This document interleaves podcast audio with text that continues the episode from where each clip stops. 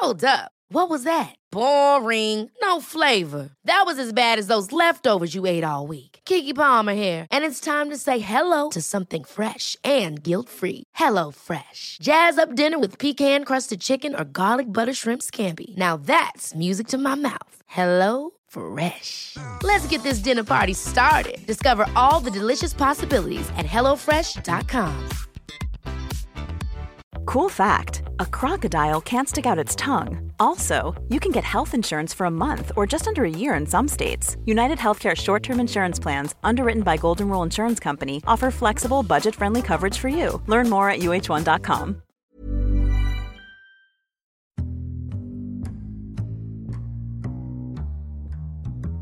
Welcome to the Insomnia Project. Sit back, relax, and listen as we have a conversation about the mundane.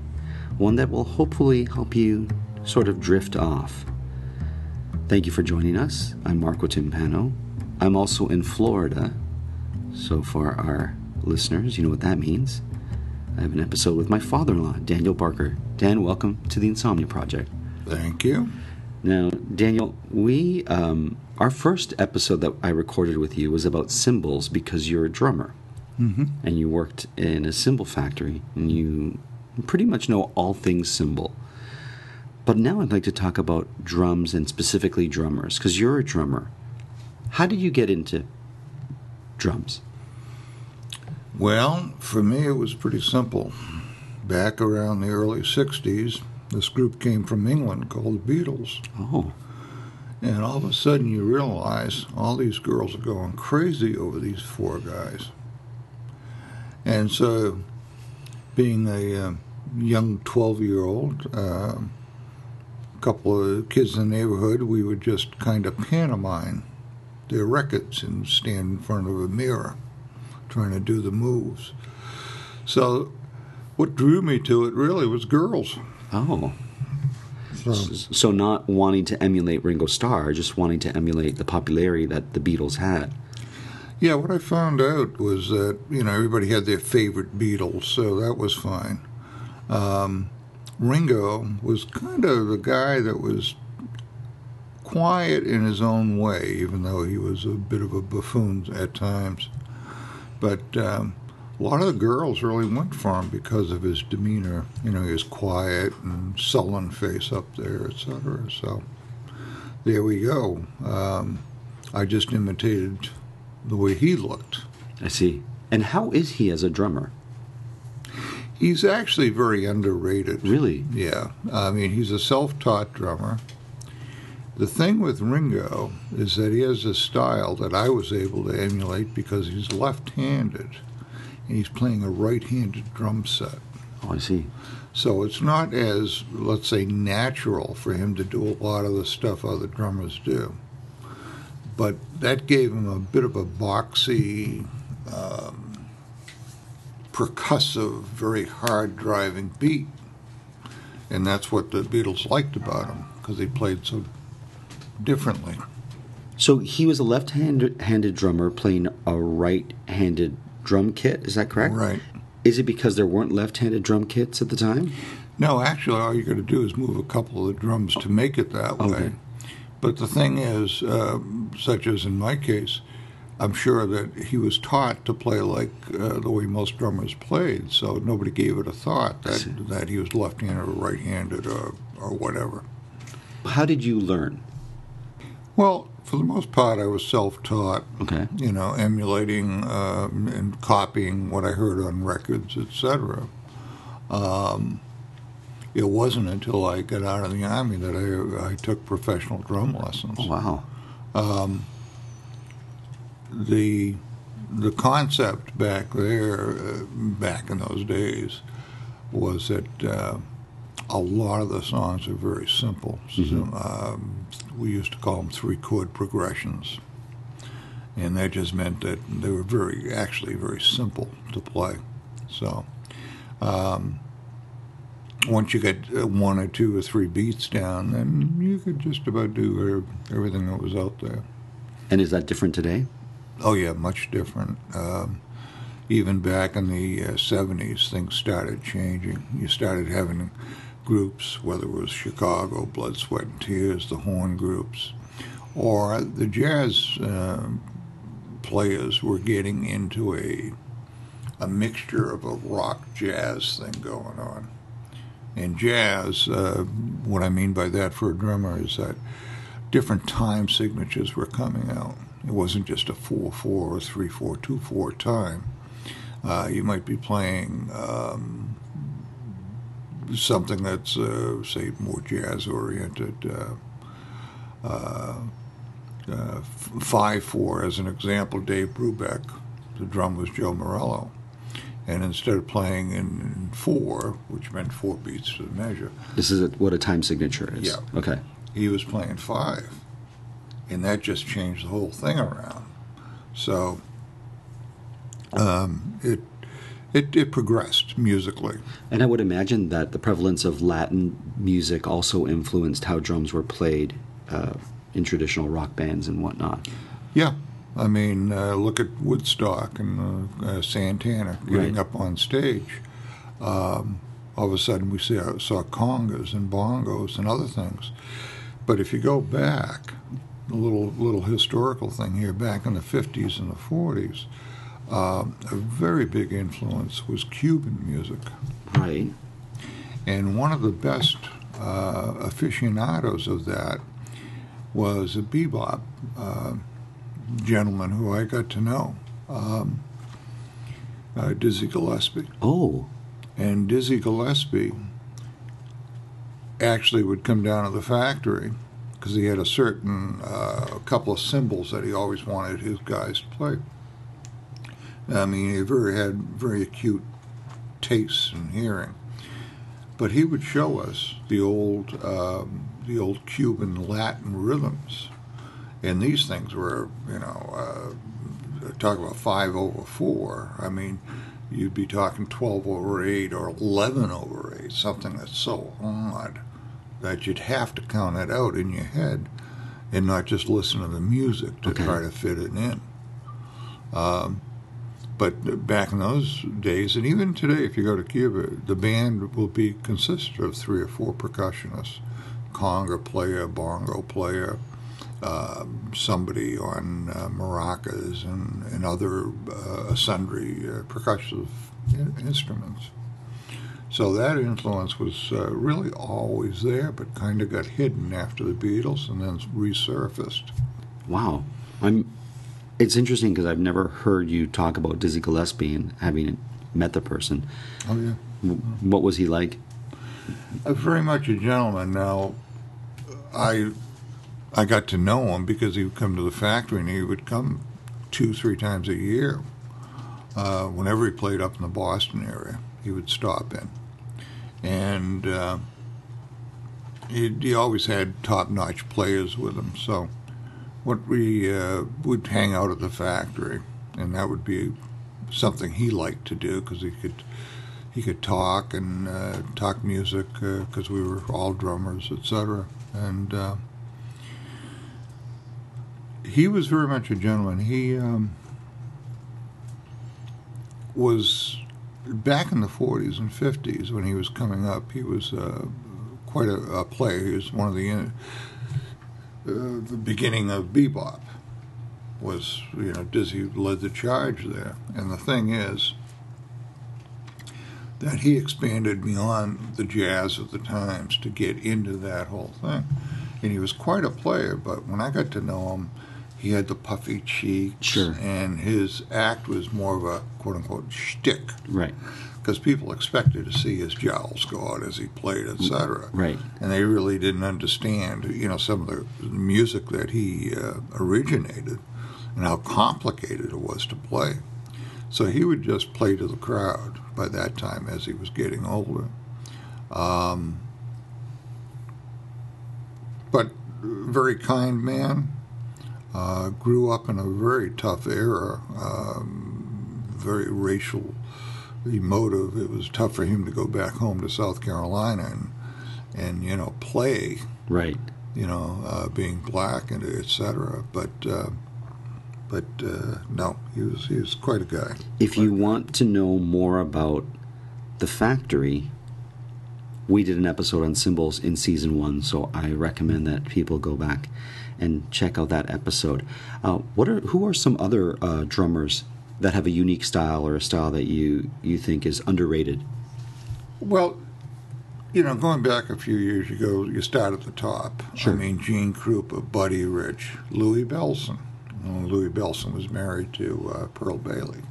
Okay. Um, and you just go down the line of the big band drummers and the jazz drummers of the time. Um, a lot of them underrated, a lot of them... Uh, I mean, just tremendous players. Um, some of the ones that uh, uh, you, you get into innovation, and some of them go to what I would call extremes. I mean, there was one young man who went up through Berkeley and all of the jazz and all that. And uh, last time I saw him, he was playing with uh, twigs that he would cut off branches of trees oh. rather than regular drumsticks. Okay. And the reason is, he said, well, it's so much more natural. And you look at him and go, yeah, well, that's interesting. Right. Isn't it? So he's out there cutting uh, limbs off trees sure. for his sticks. Um, but, you know, it it would progress not just in one area, one way or one area. It would just kind of blossom. And certain drummers um, made their money because they could uh, imitate and emulate a lot of that. A friend of mine, whose name was Bernard Purdie. Bernard uh, was Aretha Franklin's drummer. Okay. Um, from New York, uh, did a lot of playing, um, and he's on a lot of recordings. Um, we used to have a joke in the industry. And it would show the Beatles in their uh, their uh, their outfits. There, um, I'm trying to think of what uh, the name of the album was. Uh, Sergeant Peppers. Thank you, yeah. Sergeant Peppers in those outfits. And instead of Ringo, they supplanted uh, Bernard, who was black, in the uniform, because Bernard would say, "Yeah, I played on Beatles records." And people would ask, "Well, which ones?"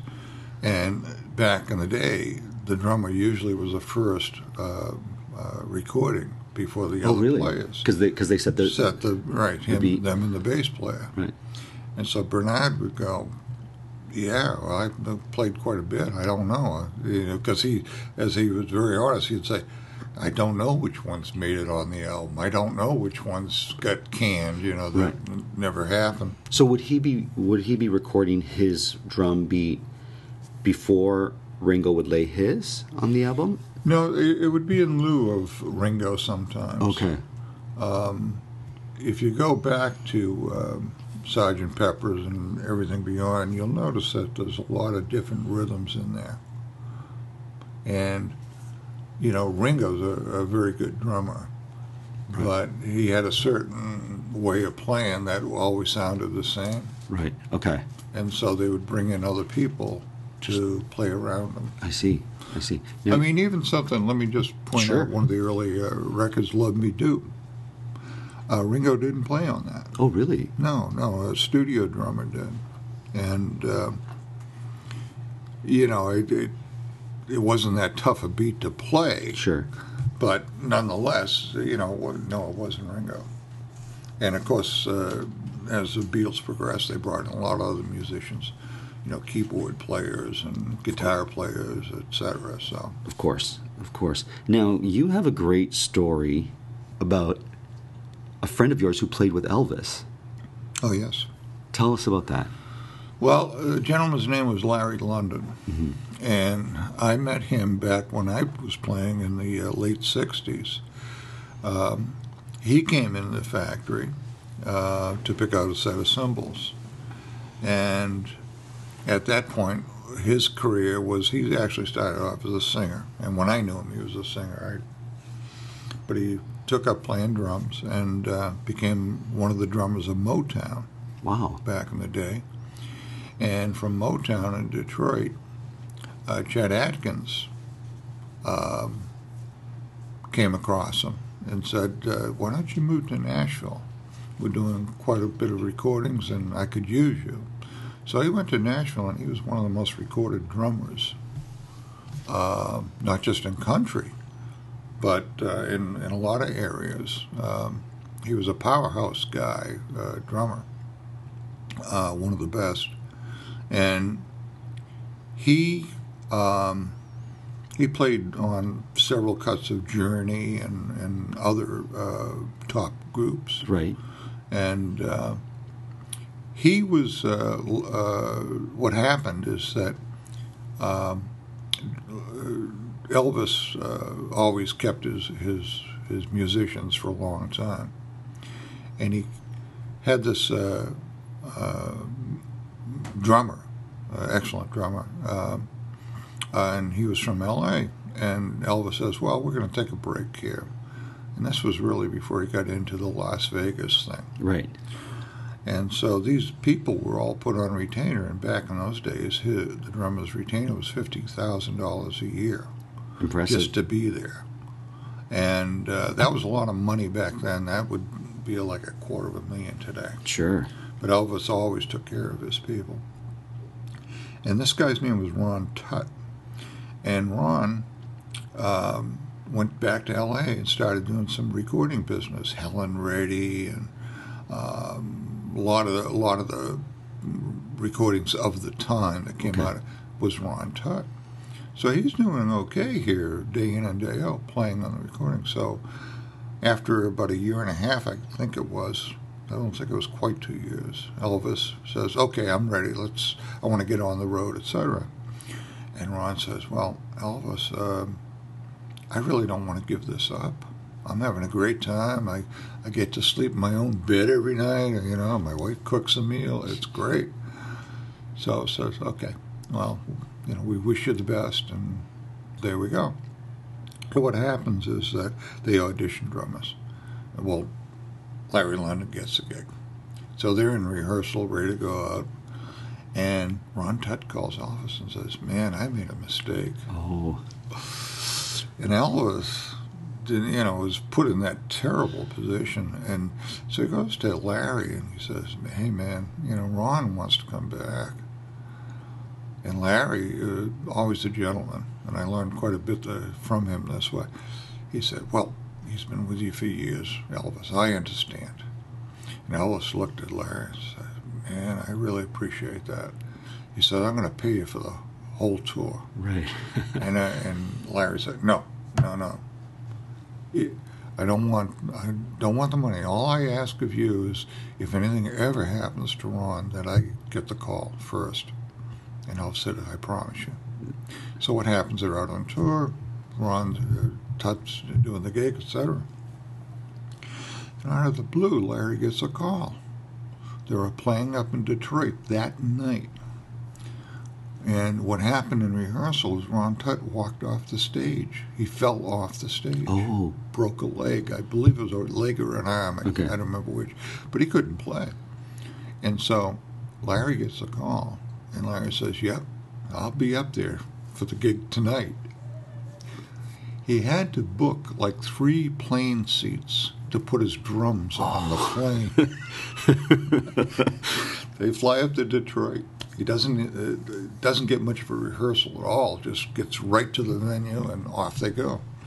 And that was the last tour that uh, Elvis did. Wow. So Larry finished up that tour. And uh, he had a he had a lot of great stories. He, he once uh, was invited to Vidalia, Georgia. I remember this because it's the onion capital, Georgia. Okay. And he flies in a small plane. They pick him up. And they've got a parade all set up with a high school band and everything to march through town. Right. They put him on this, this chair up on a flatbed. Okay. And he's waving to the crowd. And everybody wanted to see Elvis's drummer. What was he like as a person? Ah, he was he was great. Yeah. I consider him one of the nice things about my career is a lot of these guys became friends. They weren't right. just business or colleagues or associates, um, and Larry was one of those. Um, he would uh, he would go out of his way if you needed help. Right. You know. Uh, I'll tell you one other quick story, sure. which I think is important, is back in the days, um, it was Larry and about five other guys that were doing all the recording out of Nashville. And they get a call for this young artist, and so they go in the studio, and they're playing, and this, this girl's singing, and the producer is saying, no, no, I want you to do this, I want you to do that. And the big thing at the time in country was Tammy Wynette. Right. I want you to sing like Tammy Wynette. And she wasn't very comfortable doing that, and she was singing her own songs. And Larry and the guys take a break, uh, smoke break outside, and they're talking and going, man, he's going to ruin her. She's got something. Right. You know, she's got some talent, and, but uh, this guy doesn't let up. So Larry is a big guy. Like I mean, big... over three hundred pounds. Okay. And he goes up to him and says, you should back off, you know. And, and the producer, being the producer, said, you know, you mind your own business. I know what I'm doing. Just get behind those drums. You do what I tell you. Blah, blah, blah, blah. Well, Larry took enough guff through the years. He looks at him and says, you know what, pal? You're fired. The guy looks at him and says, you can't fire me. He says, oh, yeah, I can arrange it. He says, you're off this project. He said, me and the boys, we're going to produce this. And so they all go to Chet Atkins. Chet Atkins says, no, Larry doesn't want you. You're not there. So anyways, they put out the album. And as they say, the rest is history, because the person doing the recording was Dolly Parton. Oh. Yeah. Yeah. That's yeah. amazing. Yeah. And it's like Larry would have stories. He'd say, yeah, there I am shopping, you know, with my wife coming down the aisle. Who do I see but Dolly Parton pushing a cart? This is in Nashville. This is in Nashville, yeah. Oh, Nashville's a great little town. Mm-hmm. uh, you lived there way. for a while. Yes, yes. And it's quite surprising some of the people you run into, you know. Um, I was in a little mall. And a storekeeper looked at me and says, you see that uh, girl down there, down the aisle? And I look, and there's like four women talking to me. Right. And I said, oh, the blonde? Yeah, the blonde. I said, you know who that is? I said, no. Yeah, very attractive, you know. Sure. But no, I have no idea. They said, oh, that's Carrie Underwood. Oh, wow. So it, it's, it's one of those funny little places. Uh, You go to symphony, and next thing you know, there's, you know, George Strait or somebody there, uh, you know, with you.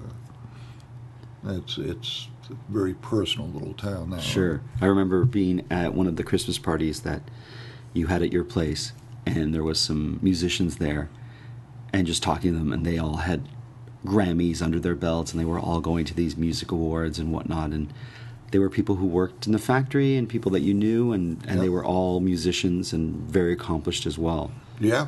I mean, uh, the thing about Nashville is all types of uh, music going on, not just country. It's a lot of rock, a lot of symphonic music that's played there.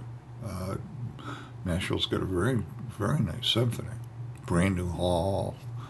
You know, they got flooded out years right, ago, but right. uh, nonetheless... Uh, Uh, quite a bit, and of course, uh, gospel and, and, and bluegrass. Yeah, quite a bit of great music comes and has come from Nashville. Yeah. What impresses you in a drummer that you listen to, even if you don't know the band and you're listening to a drummer? My grandfather was a musician, and he told me, gave me some sage advice once. He said, go and see all the musicians, all the drummers you can. He said, even if you're better than they are, you can pick up on certain things that will help you. And so I look for some different things. Um, drummers that play the same, you know, I'm not that impressed no matter how good they are. But uh, drummers that have something unique, uh, that is, you know, what I look at and I, I admire. Um, and some have done very well. Uh, there's a guy named Steve Gadd, who I got to know many years ago, uh, when we were both young. And he became a, a big session drummer out in New York, well-schooled, et cetera. But he has this thing that we call playing behind the beat. Okay. It, it's almost like he's dragging the beat on the music, but it, it, it doesn't feel like the song's being dragged down or anything like that. Now, he's played uh, some with some very notable people, and uh, one of them was Paul Simon. Okay. And back in the day of Simon Garfunkel, but uh, Paul Simon when he was a solo act. And he's done quite a bit of his recordings. And if you listen to the drums, like fifty Ways to Leave Your Lover, right, that's a beat that Steve Gadd had been playing and practicing by himself. There was something to the, the count there that he wanted to get down. He had it in his head, but he, it took a long time for him to figure it out.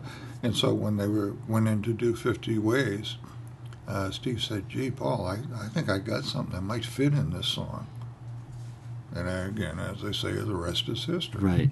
And uh, but Steve um, is always on there. But it, it's it's a style. It's a, a something that has led the charge for a lot of others.